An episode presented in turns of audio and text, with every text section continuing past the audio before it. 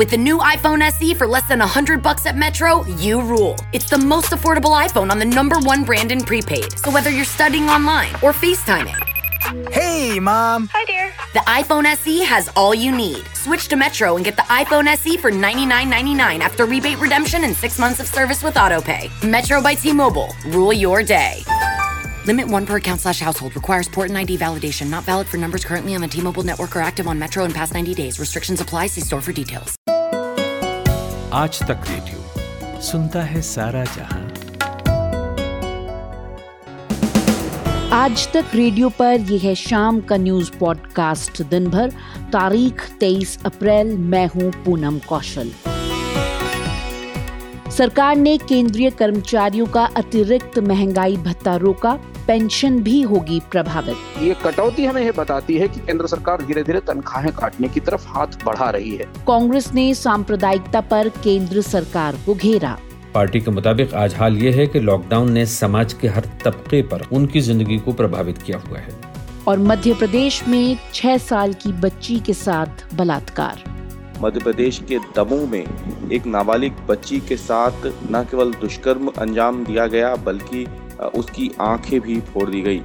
कार्यक्रम में आगे आपको सुनवाएंगे ऑस्कर विजेता फिल्मकार सत्यजीत रे पर खास पेशकश, लेकिन सबसे पहले मुख्य समाचार। नमस्कार, अब तक की मुख्य खबरों के साथ मैं अखिल मित्तल। देश में कोरोना संक्रमण का आंकड़ा इक्कीस हजार को पार कर गया है। महाराष्ट्र और गुजरात के बाद दिल्ली कुल दो हज़ार दो सौ से अधिक संक्रमण के साथ तीसरे स्थान पर है। दुनिया भर में छब्बीस लाख से अधिक लोग संक्रमित हैं। मौतों की संख्या दो लाख के करीब पहुंच गई है। अमेरिका में छियालीस हज़ार से अधिक मौतों के बाद सैंतीस राज्यों में पूरे शिक्षा सत्र के लिए स्कूल बंद करने का आदेश जारी किया गया है। वायरस से निपटने के लिए धन जुटाने की कोशिश में भारत सरकार के दो अहम फैसले सामने आए हैं। केंद्रीय कर्मचारियों और पेंशन धारकों के लिए महंगाई भत्ते के भुगतान पर एक जुलाई दो हज़ार इक्कीस तक रोक लगा दी गई है, जिसका असर एक करोड़ से अधिक लोगों पर पड़ने के आसार हैं। रक्षा मंत्रालय ने तीनों सेनाओं से अपने आधुनिकीकरण के लिए रक्षा सौदे फिलहाल रोकने को कहा है। कांग्रेस के अंतरिम अध्यक्ष ने मांग की है कि बढ़ती बेरोजगारी को देखते हुए संकट से निपटने के लिए हर परिवार को मोदी सरकार कम से कम साढ़े सात हजार रुपए की सहायता दे। वीडियो कॉन्फ्रेंस के जरिए कांग्रेस कार्य समिति की बैठक में पार्टी शासित मुख्यमंत्रियों ने मांग की कि केंद्र सरकार टेस्ट किट और पीपीई खरीद कर राज्यों को दे। ब्रिटेन में ऑक्सफोर्ड विश्वविद्यालय आज से अपनी वैक्सीन का मानव परीक्षण कर रहा है। इससे जुड़े विज्ञानी प्रोफेसर एड्रियन हिल का दावा है कि कोरोना वैक्सीन अगले पांच महीने में तैयार हो जाएगी। भारत को भी दिसंबर तक वैक्सीन मिल जाने की संभावना है। देश के छोटे दुकानदार अगले एक दो दिन में ई-लाला नाम से एक ई कॉमर्स पोर्टल लॉन्च करेंगे। इस पोर्टल से लॉकडाउन के दौरान सिर्फ जरूरी सामान की आपूर्ति की जाएगी, लेकिन बाद में इससे सभी तरह के सामान खरीदे जा सकेंगे।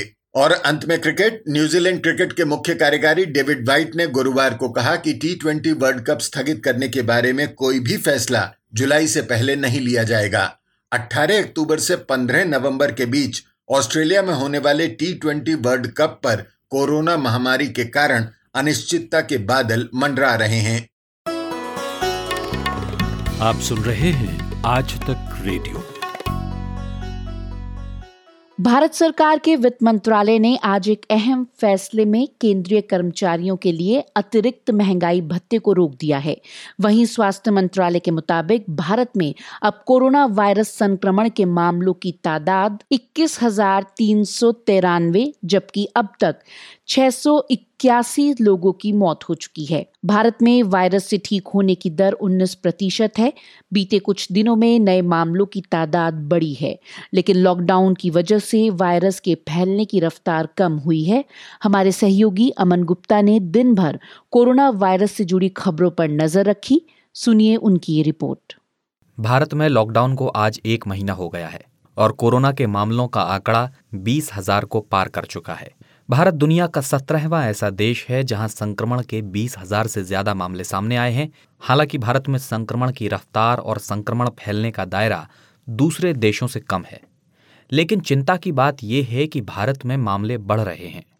भारत में कोरोना के मामले डबल होने की रफ्तार भी कम हुई है, लेकिन आठ दिन में कोरोना के केस दस हजार से बढ़कर बीस हजार के पार हो गए। महाराष्ट्र और गुजरात की हालत काफ़ी ख़राब है। इन दोनों राज्यों से सैंतीस प्रतिशत मामले सामने आए हैं। स्वास्थ्य मंत्रालय के संयुक्त सचिव लव अग्रवाल कोरोना के मामलों की ताज़ा जानकारी दे रहे हैं। पिछले चौबीस घंटे में अगर देखें तो देश में एक हज़ार चार सौ नौ total positive confirm cases additional आए हैं, which takes our total confirm cases to twenty one thousand three hundred ninety three. इन केसों में अगर देखें तो total cases under active medical supervision सोलह हज़ार चार सौ चौवन हैं। एक पॉजिटिव न्यूज़ के रूप में मैं आप लोगों की दृष्टि में लाना चाहूँगा कि अब तक total four thousand two hundred fifty seven लोग क्योर हो चुके हैं। इवन कल में ही three hundred eighty eight additional patients cure हुए हैं, जो कि हमारा टोटल रिकवरी रेट देखें तो nineteen point eight nine percent तक लेकर जाता है।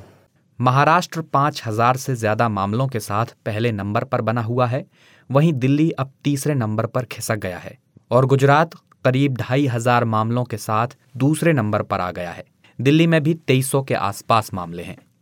COVID nineteen India dot O R G के अनुसार पिछले चौबीस घंटे में आंध्र प्रदेश में अस्सी, राजस्थान में उनचास, पश्चिम बंगाल में तैंतीस, उत्तर प्रदेश में चौबीस, कर्नाटक में सोलह, बिहार में पाँच, झारखंड में तीन और असम में एक मरीज की रिपोर्ट पॉजिटिव आई है। भारतीय आयुर्विज्ञान अनुसंधान परिषद यानी आई सी एम आर के मुताबिक तेईस अप्रैल दो हज़ार बीस तक कोरोना वायरस के पाँच लाख पाँच सौ बयालीस सैंपल्स में से चार लाख पिचासी हज़ार एक सौ बहत्तर लोगों का टेस्ट हो चुका है। आज की प्रेस कॉन्फ्रेंस में आई सी एम आर के निदेशक सी के मिश्रा ने कहा कि बीते तीस दिनों में टेस्टिंग करने पर विशेष ध्यान दिया गया है। So there has been a lot of action during this thirty days. हजारों लोग, ना सिर्फ हम जो दिल्ली में बैठे हुए हैं, फील्ड में हजारों लोग इस कार्य में लगे हुए हैं और लोगों ने मिलकर और सरकार ने कई सारे ऐसे कदम उठाए हैं जिसने ये सुनिश्चित किया है कि in these thirty days we remained more और less stable and that is the first thing that I want to bring before you and what one of the critical tools, एक अहम हथियार जो हमने इसमें इस्तेमाल किया है वो टेस्टिंग। और when I say testing it is R T P C R testing, जो हमें बताता है कि मरीज को बीमारी है या नहीं है। बुधवार देर रात राष्ट्रपति रामनाथ कोविंद ने महामारी अधिनियम अट्ठारह सौ सत्तानवे में किए गए संशोधन के अध्यादेश पर दस्तखत कर दिए। इसमें कोरोना संक्रमितों के इलाज में लगे स्वास्थ्यकर्मियों पर हमला करने वालों को कड़ी सजा देने का प्रावधान किया गया है।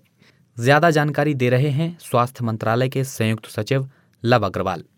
माननीय राष्ट्रपति जी ने कल एक ऑर्डिनेंस जारी किया जिसके तहत एपिडेमिक डिजीज एक्ट अठारह सौ सत्तानवे को अमेंड किया गया है। इस ऑर्डिनेंस को कहा है epidemic disease amendment ordinance twenty twenty. इसके अनुसार कोई भी व्यक्ति हेल्थ केयर सर्विस प्रोफेशनल के अगेंस्ट वायलेंस के किसी भी एक्ट में इंडल्ज ना करे या एपिडेमिक के दौरान किसी भी प्रॉपर्टी को कोई भी लॉस या नुकसान ना पहुंचाए।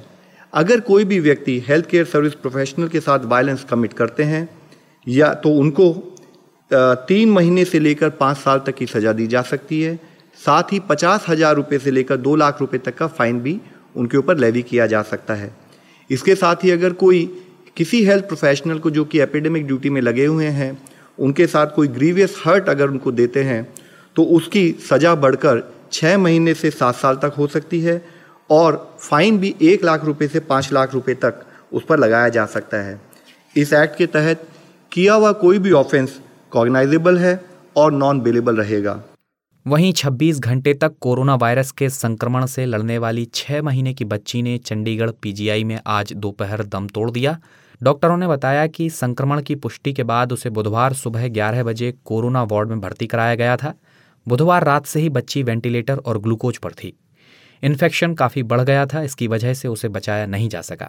बच्ची को पी जी आई के एडवांस पीडियाट्रिक सेंटर में दिल में छेद होने के इलाज के लिए भर्ती किया गया था। यहाँ उसमें कोरोना के संक्रमण की भी पुष्टि हुई थी। शुक्रिया अमन गुप्ता। सरकार के केंद्रीय कर्मचारियों के अतिरिक्त महंगाई भत्ते को रोकने का क्या असर होगा, यही समझा रहे हैं इंडिया टुडे हिंदी के संपादक अंशुमान तिवारी। केंद्र सरकार हर साल अपने कर्मचारियों को महंगाई भत्ता और पेंशनरों को महंगाई राहत देती है और ये एक स्थापित व्यवस्था है जिसके जरिए उनकी जिंदगी में जो बढ़ने वाली लागत है महंगाई के कारण उसे पूरा करने की कोशिश की जाती है। सरकारें आमतौर पर डीए में कटौती नहीं करती और ये ऐसी व्यवस्था है जिसके तहत बढ़ती हुई महंगाई का असर कम किया जा सकता है। आज जो फैसला सरकार ने किया वो कई मामलों में अप्रत्याशित है और चौंकाने वाला है और ये ये भारतीय अर्थव्यवस्था में और खासतौर से सरकारों की अर्थव्यवस्था के बजट पर गहरे दबाव का संकेत है। सरकार ने आज डीए की तीन किश्तें रोकी, एक नहीं। एक किश्त जो जनवरी से पे की जाने वाली थी जिस पर फैसला भी पिछले महीने हुआ था, एक जो इस साल जुलाई में पे की जाएगी और एक जो अगले साल जनवरी में पे की जाएगी। एक साथ तीन किश्तें रोक देना अप्रत्याशित है। हाल फिलहाल के वर्षों में, दशकों में हमने ऐसा कभी नहीं देखा जब डीए की किश्त की एक साथ तीन किश्तें रोकी गई हों और उसमें भी खासतौर से पिछली तारीख से जिसका फैसला लिया जा चुका हो। केवल कर्मचारियों का डीए ही नहीं रुका है, पेंशनर्स को जो मिलने वाली महंगाई राहत है वो भी रुकी है। इससे आमतौर पर करीब करीब चौदह से पंद्रह हजार करोड़ रुपए की बचत एक साल में केंद्र सरकार को होगी। सामान्य रूप से जब केंद्र सरकार डीए कम करती है या कुछ किसी तरीके की कटौती करती है तो राज्य सरकारें उसके पीछे चलती हैं। तो अब आने वाले समय में राज्य सरकारें भी उसे भी इस कटौती को लागू करेंगी। इसके साथ एरियर्स भी रुक जाएंगे। कई राज्य सरकारों ने अपने कर्मचारियों को या पेंशनर्स को जो एरियर हैं या जो उनके उनके वेतन में जो रिविजन होते हैं, जो पुराने एरियर्स हैं, उनको देने की प्रक्रिया पहले से ही रोक दी है। हम लगातार इस बात की चर्चा करते रहे हैं, हैं पिछले दिनों में कि केंद्र सरकार के खजाने की या केंद्र सरकार के की वित्तीय स्थिति कितनी गंभीर है और इस संदर्भ में चर्चा आती है कि क्या कोई वित्तीय आपातकाल जैसी स्थिति है। हालांकि वैसी स्थिति नहीं है, लेकिन ये कटौती हमें यह बताती है कि केंद्र सरकार धीरे धीरे तनख्वाहें काटने की तरफ हाथ बढ़ा रही है। इसका पहला चरण तब आया था जब चुने हुए प्रतिनिधियों, मंत्रियों के वेतन में कटौती की गई थी, एमपीज के लिए जो एमपी लैट्स फंड्स थे उनमें कमी की गई थी और उससे ठीक पहले इसकी शुरुआत राज्य सरकारों ने कर दी थी जहां दस से तीस फीसदी तक तनख्वाहें कम कर दी गई हैं। ये आमतौर पर एक अप्रत्याशित सी स्थिति है और इसका बहुत गहरा असर अर्थव्यवस्था पर पड़ेगा। ये कटौती केवल बचत ही नहीं है, है कि केंद्र सरकारें तत्काल बचा लेंगी, इसका काफी गहरा असर अर्थव्यवस्था पर नजर आएगा।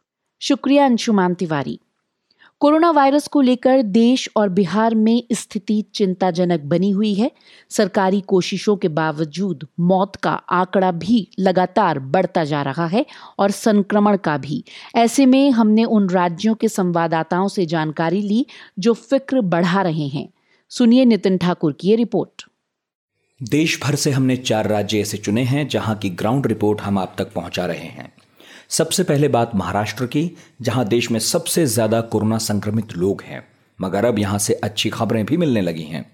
मुंबई से आज तक संवाददाता कमलेश सुतार ये खबरें हमसे साझा कर रहे हैं। महाराष्ट्र में कोरोना के बढ़ते मामलों के बीच अब महाराष्ट्र से एक अच्छी खबर।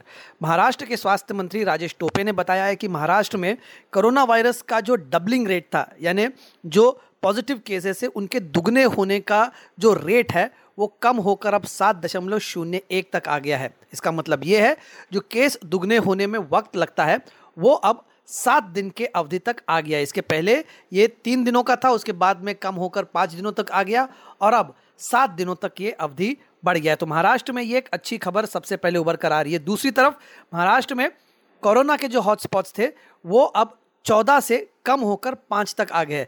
इसके बीच महाराष्ट्र के स्वास्थ्य मंत्री ने ये भी बताया कि महाराष्ट्र में तेरह फीसदी लोग जो पॉजिटिव पाए गए थे उन्हें रोज़मर्रा डिस्चार्ज दिया जा रहा है और तिरासी फीसदी यानी तिरासी परसेंट जो पेशेंट्स हैं वो असिम्टोमेटिक है, यानी जिनमें कोई भी कोरोना के लक्षण नहीं पाए गए। महाराष्ट्र का ही पड़ोसी राज्य है गुजरात।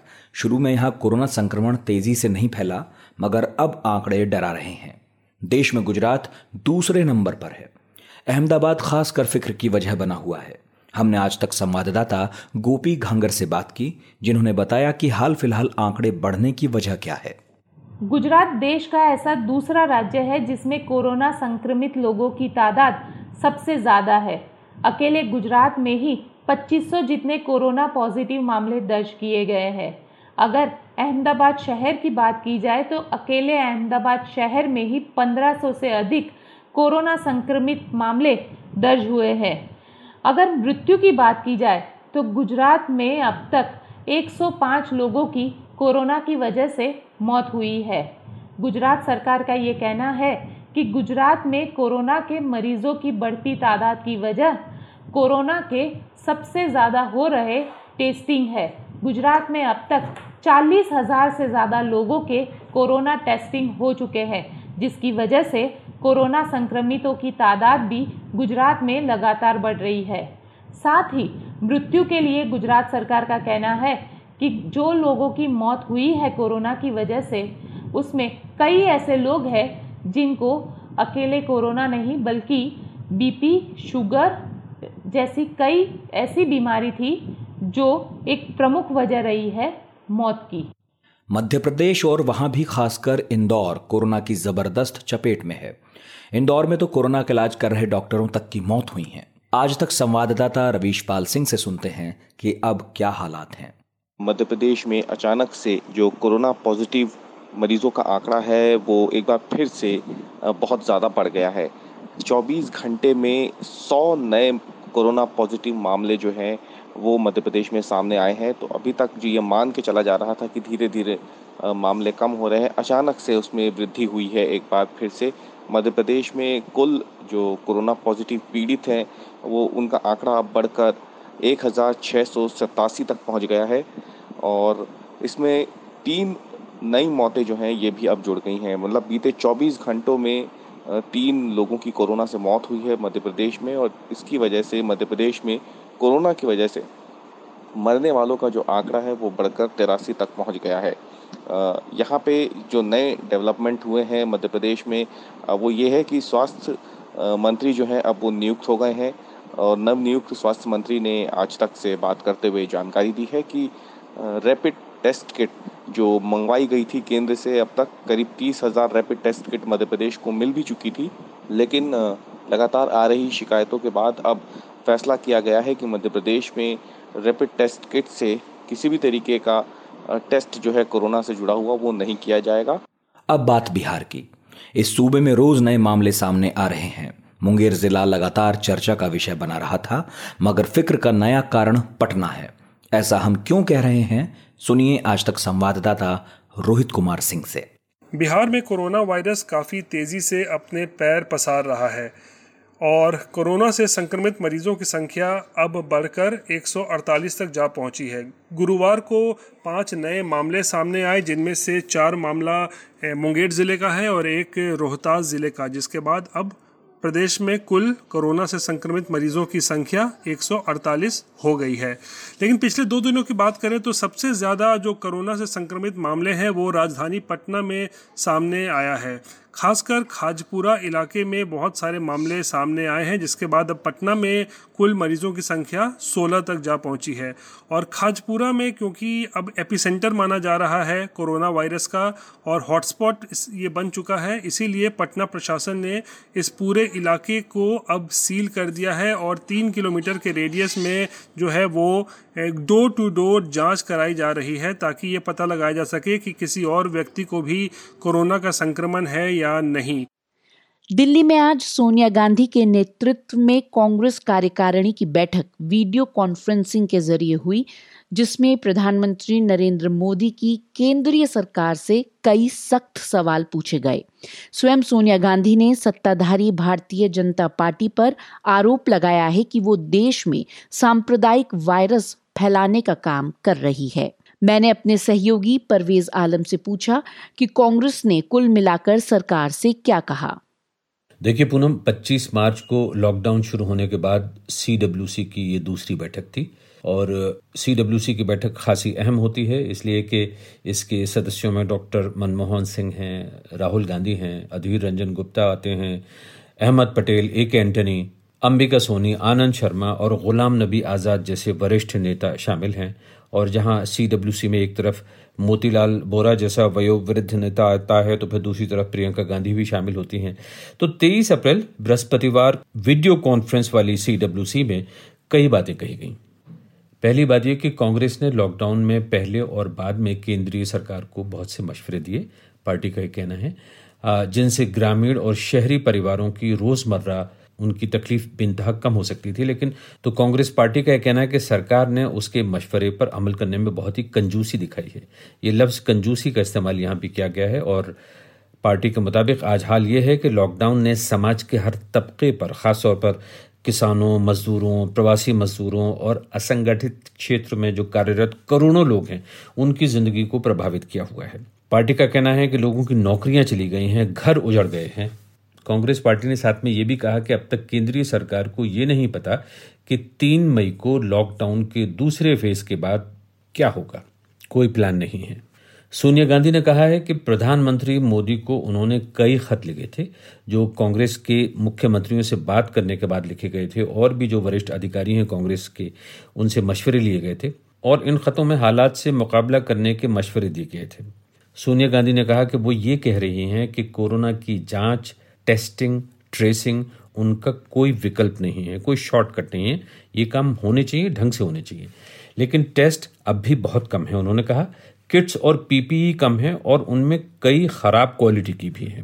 फिर सोनिया गांधी ने कहा कि ग्यारह करोड़ लोग पब्लिक डिस्ट्रीब्यूशन सिस्टम जो पीडीएस है उससे बाहर हैं, शामिल ही नहीं उनमें, और वो भूखे हैं, उन्हें खाना चाहिए, लेकिन केंद्रीय सरकार उनको कोई राहत नहीं पहुंचा पा रही है। परवेज जी, सोनिया गांधी के तेवर थोड़े सख्त दिख रहे हैं, क्या ये नॉर्मल बात है या इसका कोई और कारण भी हो सकता है?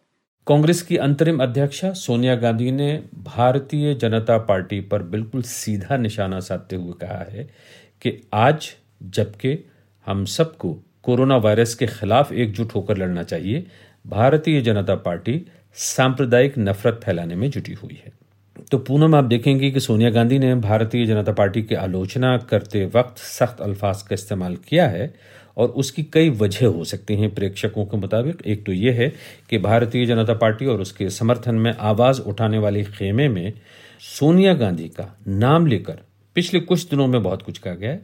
ज़ाती तौर पर सोनिया गांधी को निशाना बनाया गया है, ख़ासतौर पर पालघर महाराष्ट्र की घटना के बाद जिसमें दो साधुओं को एक क्रोधित भीड़ ने पीट पीट कर जान से मार दिया गया था, जिसको मॉब लिंचिंग कहा गया है। तो अब जबकि पालघर की घटना राज्य की सरकार के मुताबिक सांप्रदायिक भी नहीं है और कांग्रेस या सोनिया गांधी से उसका कोई ताल्लुक भी नहीं है, तो जाहिर सी बात है कांग्रेस में खासा गुस्सा है। दूसरी वजह यह है कि देश के कई भागों में इस तरह की रिपोर्टें हैं कि कुछ लोग, कुछ गुट सांप्रदायिक नफरत व्यक्त करते हुए कुछ दूसरे धर्म के जो समुदाय हैं उन पर छोटे छोटे हमले कर रहे हैं, रोक टोक कर रहे हैं, उनकी दुकान नहीं चलने दे रहे, उनको अपने मोहल्लों में दाखिल नहीं होने दे रहे, उनका इलाज करने से इनकार कर रहे हैं। और इसी दौरान पिछले हफ्ता दस दिन में हमने देखा है कि मिडिल ईस्ट यानी कि मध्य पूर्व के दो देश हैं, यूनाइटेड अरब अमीरेट्स और कुवैत, उनके कई वरिष्ठ नेताओं ने खुलकर भारतीय सरकार से कहा है कि वो धार्मिक भेदभाव और सांप्रदायिक नफरत की जो रिपोर्टें आ रही हैं देश में उन पर अपना ध्यान केंद्रित करें। तो देखिए, होता यह है कि राजनीतिज्ञ का काम ही होता है कि जनता के मूड को भांपना, देश की नब्ज को पकड़ने की कोशिश करना। तो हो सकता है कांग्रेस को लगता है कि देश में इस वक्त जनता का जो एक बहुत बड़ा हिस्सा है वो सांप्रदायिक तनाव नहीं चाहता। तो ये भी समझा जाता है कि सोनिया गांधी उस बड़े तबके की आवाज़ को पहचान रही हैं और उसको बुलंद करके कह रही हैं। अब बढ़ते हैं आगे। भारत सरकार ने कोरोना वायरस को रोकने के लिए लॉकडाउन का ऐलान किया तो बहुत से लोग जहां थे वहीं फंस गए। बड़ी तादाद उन प्रवासी मजदूरों की भी थी जो रोजी रोटी की तलाश में शहरों में आ बसे थे। इनमें से बहुत सोने आनन फानन में अपने घरों का सफर शुरू कर दिया, कुछ पैदल चल पड़े तो कुछ अपनी रिक्शा पर। दिल्ली से बारह दिनों तक रिक्शा चलाकर बिहार के खगड़िया पहुंचे अशोक ताते अब अपने घर तो पहुंच गए हैं, लेकिन उनके पास कोई काम नहीं है। वो मनरेगा में पंजीकृत तो हैं, लेकिन उन्हें कोई काम नहीं मिल सका। मैंने उनसे फोन पर बात की। उनका कहना था कि लॉकडाउन खत्म होने पर वो फिर से दिल्ली का रुख करेंगे। तो अब बोलिए, अब बात कहाँ करेंगे? लॉकडाउन सारे दुकान सारे चीज बंद है, तो अपना घर में खाते हैं, घर ही रहते हैं, बाहर कहीं निकलते नहीं। दो एक हजार रुपया था, मगर जब ये सब खा लेंगे फिर हम गाँव रहे हैं, तो इसलिए हम लोग एक रिक्शा खरीदे चार आदमी मिल करके, तो वही रिक्शा से हम लोग यहाँ बिहार आए। अब अब लॉकडाउन खुलेगा तो काम चलेगा तो जाएंगे। वहीं उत्तर प्रदेश के मऊ जिले के रहने वाले अंसार नोएडा में ही रुक गए हैं। उन्होंने घर लौटने की कोशिश की, लेकिन कोई इंतजाम नहीं हो सका। इन दिनों वो एक ही वक्त का खाना खा पा रहे हैं। मैडम क्या करें, अब एक टाइम खाते हैं, दो टाइम ऐसे रहते हैं, क्या करें मैडम, करना पड़ेगा, ऐसे ही करेंगे। जीने के लिए कुछ तो मान ली करना पड़ेगा मैडम, अब क्या करें। अब कोई कोई रोजी रोटी नहीं है कि चलो वहाँ पे कर लें या कर लें अपना कोई भी काम। कंपनी भी सारी बंद कर लेंगी कर रही है मैडम। पूरे दिन तो रूम पे ही रहते हैं, बैठे रहते हैं अपना, सारे लोग ही रहते हैं अपने सब कमरे में ही। लॉकडाउन के बाद केंद्र सरकार ने गरीबों और मजदूरों की मदद के लिए एक लाख सत्तर हजार करोड़ के राहत पैकेज का ऐलान किया था। इसके तहत अंसार की पत्नी के खाते में पाँच सौ रुपये पहुंचे हैं, लेकिन लोकल राशन कार्ड न होने की वजह से वो नोएडा में राशन नहीं ले पा रहे। और मैडम के खाते में हमारे मैडम अभी पाँच सौ रुपये आए, और नए गाँव में प्रधान जी राशन कार्ड बना रहे थे, ये उन्होंने ही बोला है कि तीन दिन में मैं कॉल में करूंगा जिसका जिसका है वो तीन दिन में राशन मिल जाएगा। तो आज मैडम तीसरा दिन है, अभी तो कोई मिलने का अभी वो कोई फोन उन नहीं आया है। अंसार को उम्मीद है कि तीन महीने के लिए राशन कार्ड मिलने से कम से कम उनके खाने का इंतजाम हो सकेगा। वहीं राज्य सरकारों ने लौट कर आए मजदूरों और प्रवासी मजदूरों के लिए अलग अलग कदम उठाए हैं। बिहार में मजदूरों के लिए काम करने वाले सामाजिक कार्यकर्ता सोमेश चौधरी का कहना है कि जरूरत है योजनाओं को जमीन पर लागू करने की। बिहार सरकार जो लॉकडाउन के तहत जो बिहार मजदूर आ गए और उसके बाद की जो स्थिति पर बिहार सरकार ने भी अपना सर्कुलर जारी किया है। सभी सरकारी अधिकारियों को उन्होंने बीस तारीख से ही अपना आदेश दिया है। इस आदेश के तहत मनरेगा का काम चालू करने को कहा गया है। आप ये जान लें कि मनरेगा बिहार में मजदूर जो पलायन करके उनकी स्थिति को सुधारने में बहुत कारगर साबित होगा। जमीन पर काम कर रहे सोमेश का अनुमान है कि राहत पैकेज के तहत लोगों तक मदद पहुंचाई जा रही है। वो कहते हैं, प्रधानमंत्री गरीब कल्याण योजना के तहत पाँच किलो चावल और गेहूं मुफ्त में दिया जाएगा और एक किलो दाल हर परिवार को मुफ्त में मिलेगा। अस्सी परसेंट डीलर ग्रामीण क्षेत्रों में ये बांट रहे हैं। कुछ कुछ जगह शिकायत आएगी तो वहाँ के प्रशासन उस पर कार्रवाई भी कर रही है। किसान मनरेगा, गरीब विधवा पेंशन, दिव्यांग जनधन योजना के तहत, उज्ज्वला स्कीम के तहत, gas, self help group, organise sector में भी सरकार डायरेक्ट डीबीटी के तहत पैसा भेज रही है और बुजुर्ग, दिव्यांग, विधवा को एक मुश्त एक हज़ार रुपये में दो किस्तों में दी जा रही है। अगले तीन महीनों तक यहाँ दिया जा रहा है। इसी बीच छत्तीसगढ़ के मुख्यमंत्री भूपेश बघेल ने केंद्र सरकार से मनरेगा के तहत मजदूरों को पैसों की बजाय राशन से भुगतान करने की अनुमति मांगी है।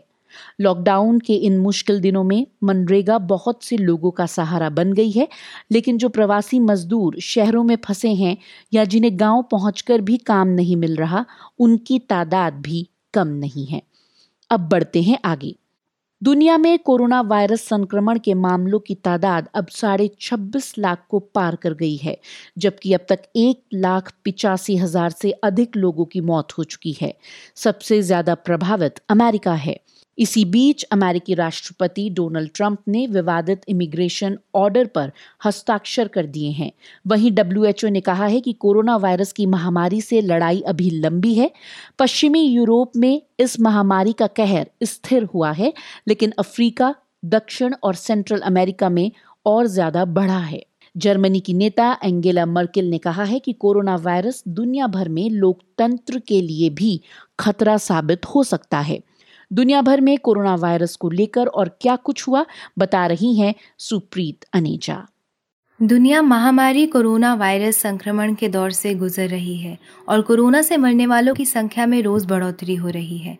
दुनिया भर में कोरोना वायरस से संक्रमित होने वालों की संख्या छब्बीस लाख के पार हो गई है और अब तक एक लाख तिरासी हजार से ज्यादा लोगों की मौत हो चुकी है। जॉन्स हॉपकिंस यूनिवर्सिटी की ओर से जानकारी के मुताबिक अमेरिका में बुधवार को पिछले चौबीस घंटे में कोरोना वायरस से एक हजार सात सौ अड़तालीस मौत दर्ज की गई है। पिछले दिन की तुलना में इस आंकड़े में थोड़ा सुधार हुआ है और मौतों की संख्या में गिरावट देखी गई है, लेकिन अभी भी कोरोना वायरस से किसी भी देश में हुई मौत के मामले में अमेरिका का नाम सबसे ऊपर है। कोरोना वायरस को लेकर चीन और अमेरिका के बीच जुबानी जंग जारी है। अब अमेरिका की ओर से डबल अटैक किया गया है, जहां अमेरिकी राष्ट्रपति डोनाल्ड ट्रंप और विदेश मंत्री माइक पोम्पियो ने चीन को घेरा है। डोनाल्ड ट्रंप ने एक बयान में कहा, हम लोगों पर हमला हुआ है, ये साधारण फ्लू का मामला नहीं है, अब तक ऐसा किसी ने नहीं देखा। पिछली बार उन्नीस सौ सत्रह में ऐसा हुआ था। कोरोना संकट के चलते डोनाल्ड ट्रंप ने इमिग्रेशन ऑर्डर पर भी हस्ताक्षर कर दिया है। अगले आदेश तक किसी के लिए भी अमेरिका में जाना संभव नहीं हो पाएगा। वहीं दूसरी ओर अमेरिकी विदेश मंत्री माइक पोम्पियो का कहना है कि चीन ने दुनिया से काफी कुछ छुपाया है, हर किसी को सच जानने का हक है। हांगकांग के शोधकर्ताओं ने अपने अध्ययन में पाया है कि कोरोना वायरस संक्रमण के पहले फेज में चीन में करीब दो लाख बत्तीस हजार से अधिक लोग संक्रमित हुए थे। यह आंकड़ा चीन की ओर से जारी किए गए सरकारी आंकड़े से चार गुना अधिक है। ब्रिटेन में मरने वालों की संख्या अठारह हजार से अधिक हो गई है और संक्रमण के मामले भी एक लाख चौंतीस हजार से अधिक है। उधर कोरोना वायरस के संक्रमण से जर्मनी में मरने वालों की संख्या पाँच हज़ार के पार पहुंच गई है। जर्मन चांसलर अंगेला मर्केल ने जर्मनी के लोगों से सावधानी बरतने और होशियार रहने की अपील की है। संसद में अपनी बात रखते हुए मर्केल ने कहा, ये अंतिम फेज नहीं है बल्कि अभी सिर्फ शुरुआत है। हम लंबे समय तक इसके साथ बने रहेंगे। कोरोना वायरस के कारण दक्षिण कोरिया की अर्थव्यवस्था एक दशमलव चार फीसदी घट गई है। कोरोना वायरस महामारी के कारण दुनिया के कई देशों की अर्थव्यवस्था पर बुरा असर पड़ा है। इससे पहले चीन ने अर्थव्यवस्था पर कोरोना के प्रभाव से संबंधित आधिकारिक आंकड़े जारी किए थे। और अब बात मध्य प्रदेश की, जहां छह साल की एक मासूम बच्ची अपने दोस्तों के साथ घर के पास खेल रही थी। एक अनजान शख्स उसको बहला फुसला कर ले गया। बलात्कार के बाद उसने बच्ची की आंखें फोड़ दी ताकि वो अपराधी को पहचान न सके। बच्ची फिलहाल अस्पताल में भर्ती है। लॉकडाउन के दिनों में ये घटना मध्य प्रदेश में हुई है। अधिक जानकारी दे रहे हैं हमारे सहयोगी रवीश पाल सिंह। देश भर में कोरोना की वजह से लॉकडाउन लागू है। पुलिस का चप्पे चप्पे पर पहरा है ताकि सख्ती से लॉकडाउन का पालन करवाया जा सके। लेकिन पुलिस के इसी कड़े पहरे के बीच में मध्य प्रदेश के दमोह में एक नाबालिग बच्ची के साथ न केवल दुष्कर्म अंजाम दिया गया बल्कि उसकी आंखें भी फोड़ दी गई। ये गंभीर और दिल दहला देने वाली घटना मध्य प्रदेश के दमोह में बुधवार शाम को हुई, जब बच्ची अपने घर के बाहर खेल रही थी। उसी दौरान अचानक से वो गायब हो जाती है। रात भर उसकी छानबीन होती है, उसको ढूंढा जाता है, लेकिन सुबह बच्ची गंभीर हालत में पड़ी हुई मिलती है। और इसके बाद बच्ची को पहले स्थानीय अस्पताल ले जाया जाता है और उसके बाद, क्योंकि उसके जख्म बहुत गंभीर हैं, उसके बाद बच्ची को जबलपुर ले जाया गया है, जहां पे उसकी चोटों का इलाज किया जा रहा है। मेडिकल से बच्ची के साथ दुष्कर्म की पुष्टि हो गई है। और इसके साथ ही मध्य प्रदेश में इस घटना को लेकर के जहां पूर्व मुख्यमंत्री कमलनाथ ने वर्तमान मुख्यमंत्री शिवराज सिंह चौहान को घेरा है और कहा है कि जिस तरीके से पूरे देश में लॉकडाउन है, पुलिस बाहर घूम रही है, लोग ज़रूरी सामान तक के लिए बाहर नहीं निकल पा रहे, ऐसे में अपराधी खुलेआम कैसे घूम रहे थे और कैसे बच्ची के साथ इस घटना को अंजाम दिया गया। वहीं दूसरी तरफ मुख्यमंत्री शिवराज सिंह चौहान ने भी घटना पर ट्वीट करते हुए कहा है कि उन्होंने स्थानीय प्रशासन से बात की है और बच्ची का जो इलाज है वो फिलहाल प्राथमिकता है सरकार की। उसका पूरा इलाज जो है वो निःशुल्क किया जाएगा, उसका पूरी देखरेख जो है वो सरकार स्वयं करेगी। इसके साथ ही आरोपियों को पकड़ने और साथ ही में उन पर कड़ी कार्रवाई के निर्देश शासन की तरफ से दे दिए गए हैं। शुक्रिया रवीश पाल। जब भारत में शाम के साढ़े सात बजे तशरीफ लाइए हमारी वेबसाइट आज तक डॉट इन पर और सुनिए पूरे एक घंटे आज तक रेडियो पर खबरों का विशेष कार्यक्रम दिन भर। आप सुन रहे हैं आज तक रेडियो, आपके साथ मैं हूं पूनम कौशल। पश्चिम बंगाल में भाजपा और सत्ताधारी टीएमसी के बीच राजनीतिक रस्साकशी कोई नई बात नहीं है। कोरोना वायरस संक्रमण के बीच बीजेपी और ममता सरकार एक बार फिर आमने सामने हैं। बीजेपी को जवाब देने के लिए अब ममता ने राजनीतिक रणनीतिकार प्रशांत किशोर को मैदान में उतार दिया है। प्रशांत ऐसे समय कोलकाता पहुंचे हैं जब पहले से ही केंद्र की टीम हालात का जायजा लेने के लिए यहां मौजूद है। क्या है ये पूरा मामला और इसके पीछे क्या रणनीति चल रही है, यही समझने के लिए हमारे सहयोगी ऋतुराज ने बात की इंडिया टुडे हिंदी पत्रिका के विशेष संवाद दाता मंजीत ठाकुर से।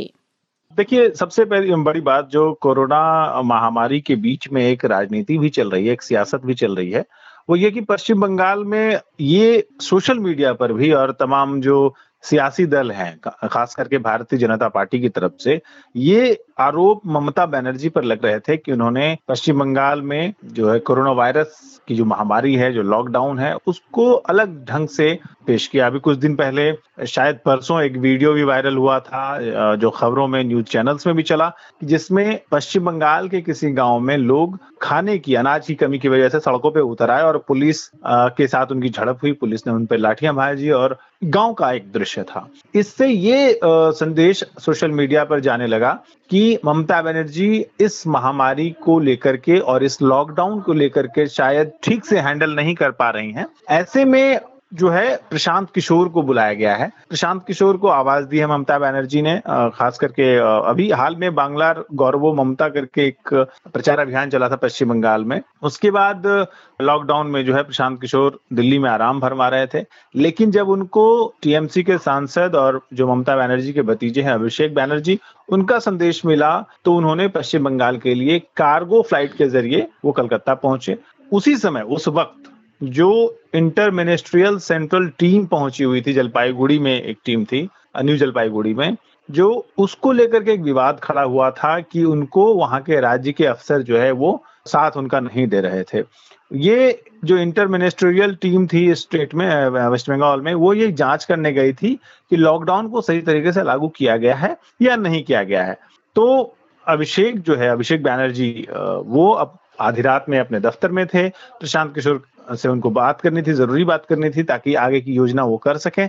ये इसलिए भी महत्वपूर्ण है क्योंकि आने वाले समय में पश्चिम बंगाल में विधानसभा चुनाव होने हैं और भारतीय जनता पार्टी का स्टेक अब कहीं ज्यादा है, जब उन्होंने अठारह सीटें जीतती हैं पश्चिम बंगाल में।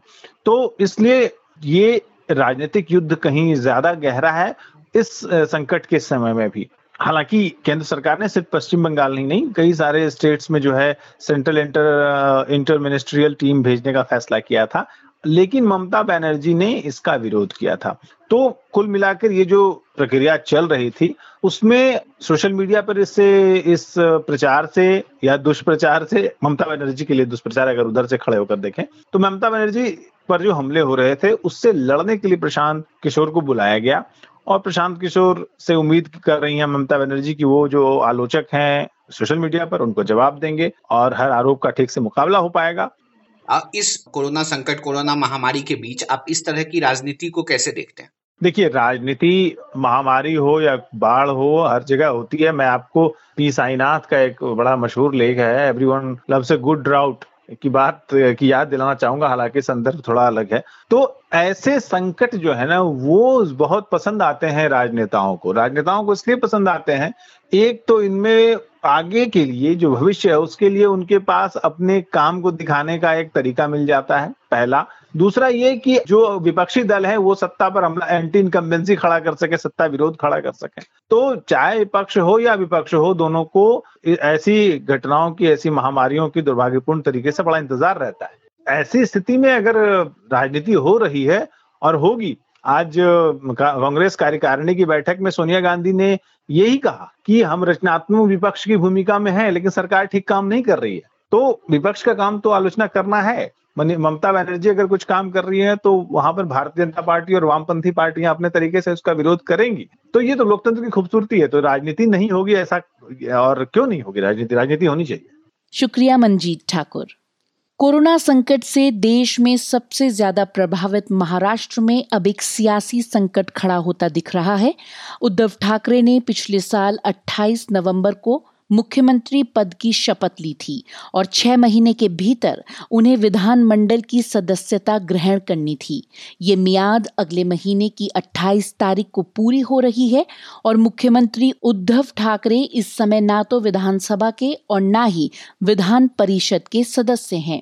वहीं राज्यपाल ने अभी तक उद्धव को एमएलसी मनोनीत करने की सिफारिश पर दो सप्ताह बाद भी फैसला नहीं लिया है। अब उद्धव के पास क्या संवैधानिक विकल्प हैं, यही समझा हमारे सहयोगी ऋतुराज ने संविधान विशेषज्ञ सुभाष कश्यप से। मैं सुनता हूँ जो सोचा जा रहा है, एक तो ये है कि उन्हें नॉमिनेट कर दिया जाए परिषद का सदस्य, तो वो रिक्वायरमेंट मेंबर होने का पूरा हो जाएगा। दूसरा ये सोचा जा रहा है कि वो इस्तीफा दे दें और उसके दो दिन बाद चार दिन बाद फिर से अपॉइंट कर दिए जाएं, तो फिर से छह महीने मिल जाएंगे। मेरे ख्याल से ये दोनों विकल्प उचित नहीं हैं और संविधान की मूल भावना के विरुद्ध हैं, क्योंकि मैक्सिमम पीरियड छह महीने का जो प्रोवाइड किया गया है वो छह महीने के अंदर इलेक्ट होना चाहिए, और इलेक्ट नहीं होता है तो फिर उसको मंत्री रहने का अधिकार नहीं है। तो उसको सबटरफ्यूज के द्वारा किसी तरह से गेट ओवर करना वो संविधान के विरुद्ध है। और केंद्र के स्तर पर कोई भी इंस्टांस ऐसा नहीं है जिसमें नॉमिनेटेड मेंबर को मिनिस्टर बनाया गया। आज तक पिछले सत्तर साल में कोई भी एक नॉमिनेटेड मेंबर को जब मिनिस्टर बनाने की बात आई तो उसने नॉमिनेटेड स्टेटस से रिजाइन किया, और रिजाइन करने के बाद उसे वही छह महीने के क्लॉज के अंदर बनाया गया और उस छह महीने में वो इलेक्ट हो इलेक्टेड मेंबर बन गया। लेकिन स्टेट लेवल पर प्रेसिडेंट हैं कि नॉमिनेटेड मेंबर को मंत्री बनाया गया, तो उचित नहीं होगा, लेकिन लीगली शायद वो ऑप्शन अवेलेबल हो। अगर इस्तीफा दे के दोबारा बनाया जाता है तो वो तो मैं समझता हूँ सुप्रीम कोर्ट में अगर चैलेंज होता है तो सुप्रीम कोर्ट उसको वैध नहीं मानेगी।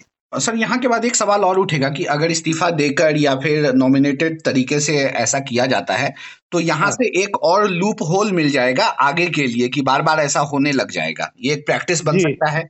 हाँ, ये जैसा मैंने बताया कि संविधान की संस्कृति के विरुद्ध होगा, औचित्य के विरुद्ध होगा, और इनडायरेक्टली वो करने की कोशिश की जाएगी जो डायरेक्टली संविधान आज्ञा नहीं देता। ये उचित नहीं होगा। जो उचित विकल्प है वो तो यही है कि राज्यपाल किसी और व्यक्ति को कहें कि वो सरकार चलाए, किसी और व्यक्ति को मुख्यमंत्री बनाया जाए और वो सॉर्ट ऑफ कार्यवाहक के रूप में काम करे जब तक के ये इलेक्ट होकर नहीं आते हैं। शुक्रिया सुभाष कश्यप जी। और अब सुनते हैं देश की बड़ी खबरें नेशनल राउंडअप में। नेशनल राउंडअप के साथ मैं अखिल मित्तल।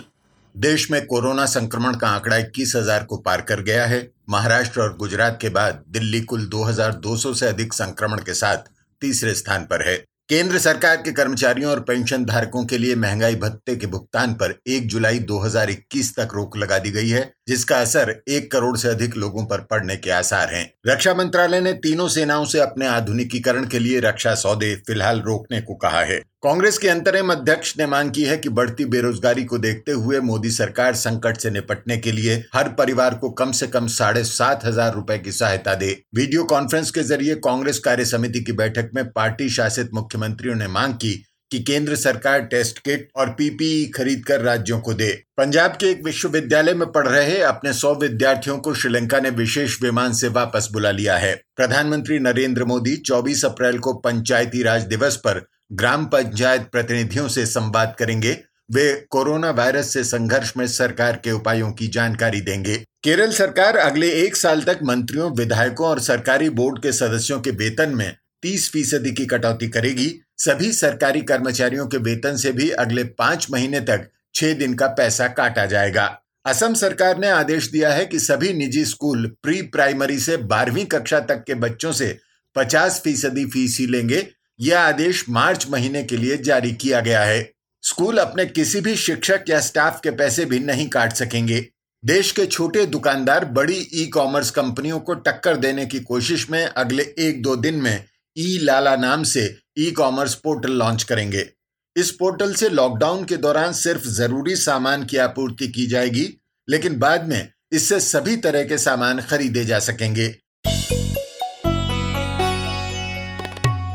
और अब सुनते हैं देश की बड़ी खबरें नेशनल राउंडअप में। नेशनल राउंडअप के साथ मैं अखिल मित्तल। देश में कोरोना संक्रमण का आंकड़ा इक्कीस हज़ार को पार कर गया है। महाराष्ट्र और गुजरात के बाद दिल्ली कुल बाईस सौ से अधिक संक्रमण के साथ तीसरे स्थान पर है। केंद्र सरकार के कर्मचारियों और पेंशन धारकों के लिए महंगाई भत्ते के भुगतान पर एक जुलाई दो हज़ार इक्कीस तक रोक लगा दी गई है, जिसका असर एक करोड़ से अधिक लोगों पर पड़ने के आसार हैं। रक्षा मंत्रालय ने तीनों सेनाओं से अपने आधुनिकीकरण के लिए रक्षा सौदे फिलहाल रोकने को कहा है। कांग्रेस के अंतरिम अध्यक्ष ने मांग की है कि बढ़ती बेरोजगारी को देखते हुए मोदी सरकार संकट से निपटने के लिए हर परिवार को कम से कम साढ़े सात हजार रूपए की सहायता दे। वीडियो कॉन्फ्रेंस के जरिए कांग्रेस कार्य समिति की बैठक में पार्टी शासित मुख्यमंत्रियों ने मांग की कि केंद्र सरकार टेस्ट किट और पीपीई खरीदकर राज्यों को दे। पंजाब के एक विश्वविद्यालय में पढ़ रहे अपने सौ विद्यार्थियों को श्रीलंका ने विशेष विमान से वापस बुला लिया है। प्रधानमंत्री नरेंद्र मोदी चौबीस अप्रैल को पंचायती राज दिवस पर ग्राम पंचायत प्रतिनिधियों से संवाद करेंगे। वे कोरोना वायरस से संघर्ष में सरकार के उपायों की जानकारी देंगे। केरल सरकार अगले एक साल तक मंत्रियों, विधायकों और सरकारी बोर्ड के सदस्यों के वेतन में तीस फीसदी की कटौती करेगी।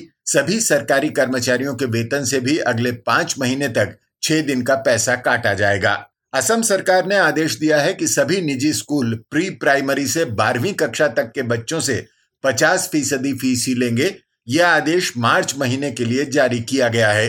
स्कूल अपने किसी भी शिक्षक या स्टाफ के पैसे भी नहीं काट सकेंगे। देश के छोटे दुकानदार बड़ी ई कॉमर्स कंपनियों को टक्कर देने की कोशिश में अगले एक दो दिन में ई-लाला नाम से ई कॉमर्स पोर्टल लॉन्च करेंगे। इस पोर्टल से लॉकडाउन के दौरान सिर्फ जरूरी सामान की आपूर्ति की जाएगी, लेकिन बाद में इससे सभी तरह के सामान खरीदे जा सकेंगे। और अब बाजार का हाल। फेसबुक के साथ बड़ी डील के बाद भारत के सबसे अमीर कारोबारी मुकेश अंबानी अब एशिया के भी सबसे धनी कारोबारी बन गए हैं। उन्होंने चीन के कारोबारी जैक मा को पीछे छोड़ दिया है। बाजार में तेल की खपत कम होने पर भारत की रिफाइनरीज ने भी उत्पादन कम कर दिया है। अंतर्राष्ट्रीय बाजार में कच्चे तेल की कीमत ऐतिहासिक रूप से गिरी हुई है। आज शेयर बाजार बढ़त के साथ खुले। दिन के अंत तक सेंसेक्स चार सौ तेरासी दशमलव पाँच तीन और निफ्टी एक सौ छब्बीस दशमलव छः शून्य पॉइंट चढ़कर बंद हुए। कल ही बाजारों में बढ़त देखने को मिली थी। और अब सुनते हैं दुनिया की बड़ी खबरें इंटरनेशनल राउंडअप में। इंटरनेशनल राउंडअप के साथ मैं अखिल मित्तल। दुनिया भर में कोरोना वायरस से छब्बीस लाख से अधिक लोग संक्रमित हैं। मौतों की संख्या दो लाख के करीब पहुंच गई है। अमेरिका में छियालीस हजार से अधिक मौतें हुई हैं और लगभग साढ़े आठ लाख लोग संक्रमण के शिकार हैं। वहां सैंतीस राज्यों में पूरे शिक्षा सत्र के लिए स्कूल बंद करने का आदेश जारी किया गया है। जापान के नागासाकी बंदरगाह पर खड़े इटली के जहाज कोस्टा अटलांटिका के पचास कर्मचारी कोरोना संक्रमित पाए गए हैं। श्रीलंका ने पंजाब में पढ़ रहे अपने सौ विद्यार्थियों को विशेष विमान से वापस बुला लिया है। दुनिया भर में कोरोना वैक्सीन के विकास की दौड़ चल रही है। ब्रिटेन में ऑक्सफोर्ड विश्वविद्यालय आज से अपनी वैक्सीन का मानव परीक्षण कर रहा है। इससे जुड़े विज्ञानी प्रोफेसर एड्रियन हिल का दावा है कि अगले पांच महीने में तैयार हो जाएगी ये वैक्सीन। भारत को भी दिसंबर तक वैक्सीन मिल जाने की संभावना है। जर्मनी में भी वैक्सीन के मानव परीक्षण को मंजूरी दे दी गई है। इस बीच अमेरिका के विरोध के बावजूद संयुक्त राष्ट्र महासभा ने एक प्रस्ताव को मंजूरी दे दी है, जिसमें कहा गया है कि कोई भी वैक्सीन सभी देशों को बराबरी और निष्पक्षता से सुलभ होगी। अमेरिका ने चीन को धमकी दी है कि अगर उसने जनवरी के व्यापार समझौते के प्रावधान पूरे नहीं किए तो वो समझौता तोड़ देगा। पहला मिलिट्री उपग्रह कक्षा में स्थापित करने के ईरान के दावे पर अमेरिका ने कड़ी आपत्ति की है। उसके विदेश मंत्री का कहना है कि इसी टेक्नोलॉजी से लंबी दूरी तक मार करने वाले मिसाइल बन सकते हैं, जो संयुक्त राष्ट्र प्रतिबंधों का उल्लंघन है। न्यूजीलैंड क्रिकेट के मुख्य कार्यकारी डेविड व्हाइट ने गुरुवार को कहा कि टी ट्वेंटी वर्ल्ड कप स्थगित करने के बारे में कोई भी फैसला जुलाई से पहले नहीं लिया जाएगा। अट्ठारह अक्टूबर से पंद्रह नवम्बर के बीच ऑस्ट्रेलिया में होने वाले टी ट्वेंटी वर्ल्ड कप पर कोरोना महामारी के कारण अनिश्चितता के बादल मंडरा रहे हैं और संक्रमण के इस दौर में एशिया में वनस्पति प्रोटीन की मांग बढ़ने लगी है। फिल्म निर्माता, लेखक, कलाकार, इलस्ट्रेटर, गीतकार, कॉस्ट्यूम डिजाइनर और सिनेमेटोग्राफर सत्यजीत रे इन सब के अलावा और भी बहुत कुछ थे। निर्देशक के तौर पर अपनी पहली ही फिल्म पाथेर पांचाली से भारतीय सिनेमा को वैश्विक पहचान दिलाने वाले सत्यजीत रे ने सिनेमा पर अमिट छाप छोड़ी है। अब से अट्ठाईस साल पहले सत्तर साल की उम्र में दुनिया को अलविदा कहने वाले सत्यजीत रे को याद कर रही हैं सुप्रीत अनेजा।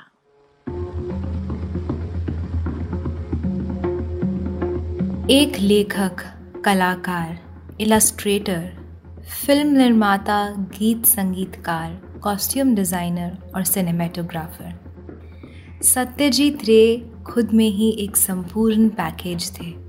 आज सत्यजीत रे को उनकी पहली फिल्म पाथेर पांचाली के लिए दुनिया भर में जाना जाता है, जिसने भारतीय सिनेमा को वैश्विक सुर्खियों में ला दिया। तेईस अप्रैल उन्नीस सौ बानवे में हार्ट ब्लॉक के कारण कोलकाता में उनका निधन हो गया, लेकिन सिनेमा पर उनकी छाप खत्म नहीं हुई है।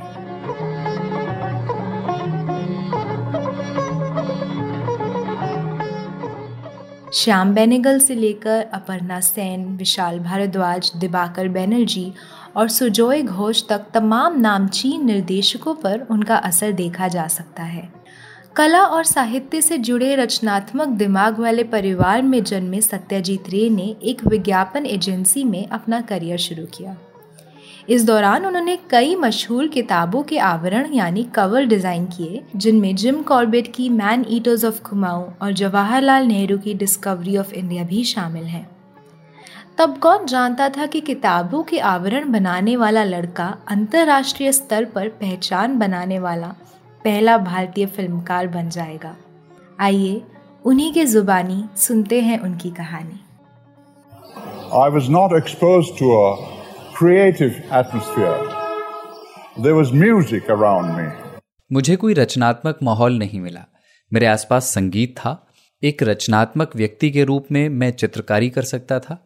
ये तो खैर एक जन्मजात उपहार था।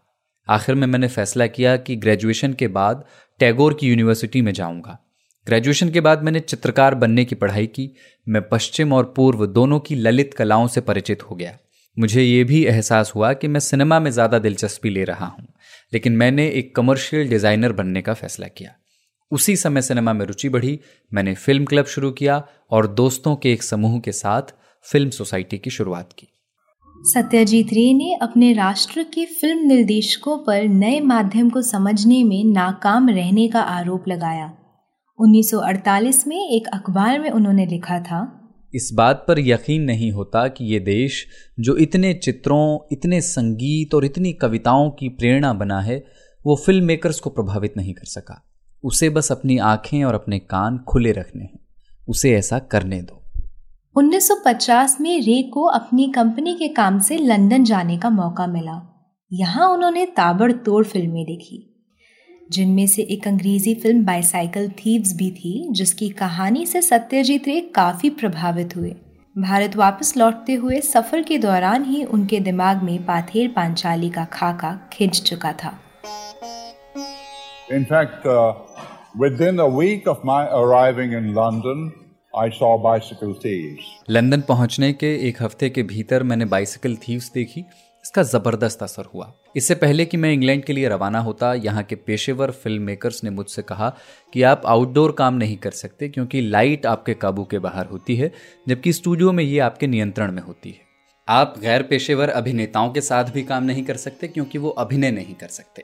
लेकिन मैंने देखा कि ये एक आदमी है जिसने वही किया जो मैं करना चाहता था, और अगर वो ये कर सकता है तो मैं क्यों नहीं कर सकता। सत्यजीत रे ने कुछ ही वर्षों में भारत में स्थापित गीतात्मक यथार्थवाद की उत्कृष्ट कृतियों का फिल्मांकन कर अपनी चुनौती का जवाब दिया। उनकी सबसे पहली फिल्म पाथेर पांचाली को अंतर्राष्ट्रीय स्तर पर भी इतनी सफलता मिली कि बहुत से अंतर्राष्ट्रीय फिल्म निर्देशक उनके फिल्मों के दर्शक बन गए और तब से उनसे प्रेरित होते आ रहे हैं। I come from a um, working class family that was not educated. मैं एक मजदूर वर्ग के परिवार से आता हूं जो शिक्षित नहीं थे, इसलिए मेरे घर में किताबें नहीं थी और मुझे लगता है कि उनकी फिल्मों को देखने के अलावा मेरे लिए भारतीय संस्कृति से परिचित होने का कोई और तरीका नहीं था। हमारे पास बहुत सारी फिल्में थी और टेलीविजन था। अगर सत्यजीत रे की ये फिल्में ना होती तो मुझे नहीं लगता कि मैं इस तरह की महान संस्कृति और सभ्यता से परिचित हो पाता। ये फिल्म निर्माता मार्टिन स्कॉर्सेसी के अल्फाज थे। सत्यजीत रे की शख्सियत का अंदाज़ा तो इस बात से हम लगा ही सकते हैं कि उन्हें भारत सरकार के द्वारा बत्तीस राष्ट्रीय पुरस्कारों से सम्मानित किया गया था, और जिस ऑस्कर को पाना हर एक्टर, डायरेक्टर का सपना होता है, वो उनके पास खुद चलकर आया था। This year, The Academy Board of Governors. इस वर्ष अकादमी बोर्ड ऑफ गवर्नर्स ने महान भारतीय फिल्म निर्माता सत्यजीत रे को मानद ऑस्कर देने का निर्णय लिया है.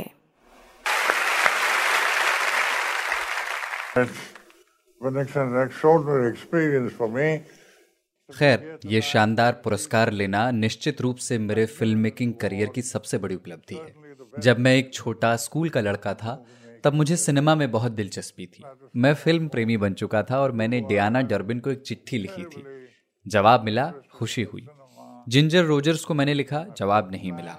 फिर एक आर्ट फॉर्म के तौर पर सिनेमा में मेरी दिलचस्पी हुई और मैंने डबल इंडेमनिटी देखने के बाद बिली वाइल्डर को बारह पन्ने की चिट्ठी लिख भेजी. उन्होंने भी कोई जवाब नहीं दिया. खैर, अब आप वहाँ हैं.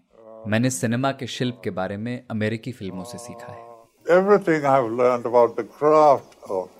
Cinema from the making of American. Honorary Oscar पुरस्कार पाने के करीब एक महीने के भीतर ही उनका निधन हो गया, लेकिन आज भी उनकी फिल्में सिनेमा की एक नई दुनिया में ले जाते हैं. शुक्रिया सुप्रीत. और अब वक्त है आज के फैक्ट चेक का.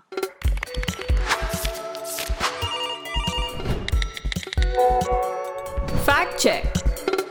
नमस्कार, मैं हूं Balkrishna, editor fact check India today group.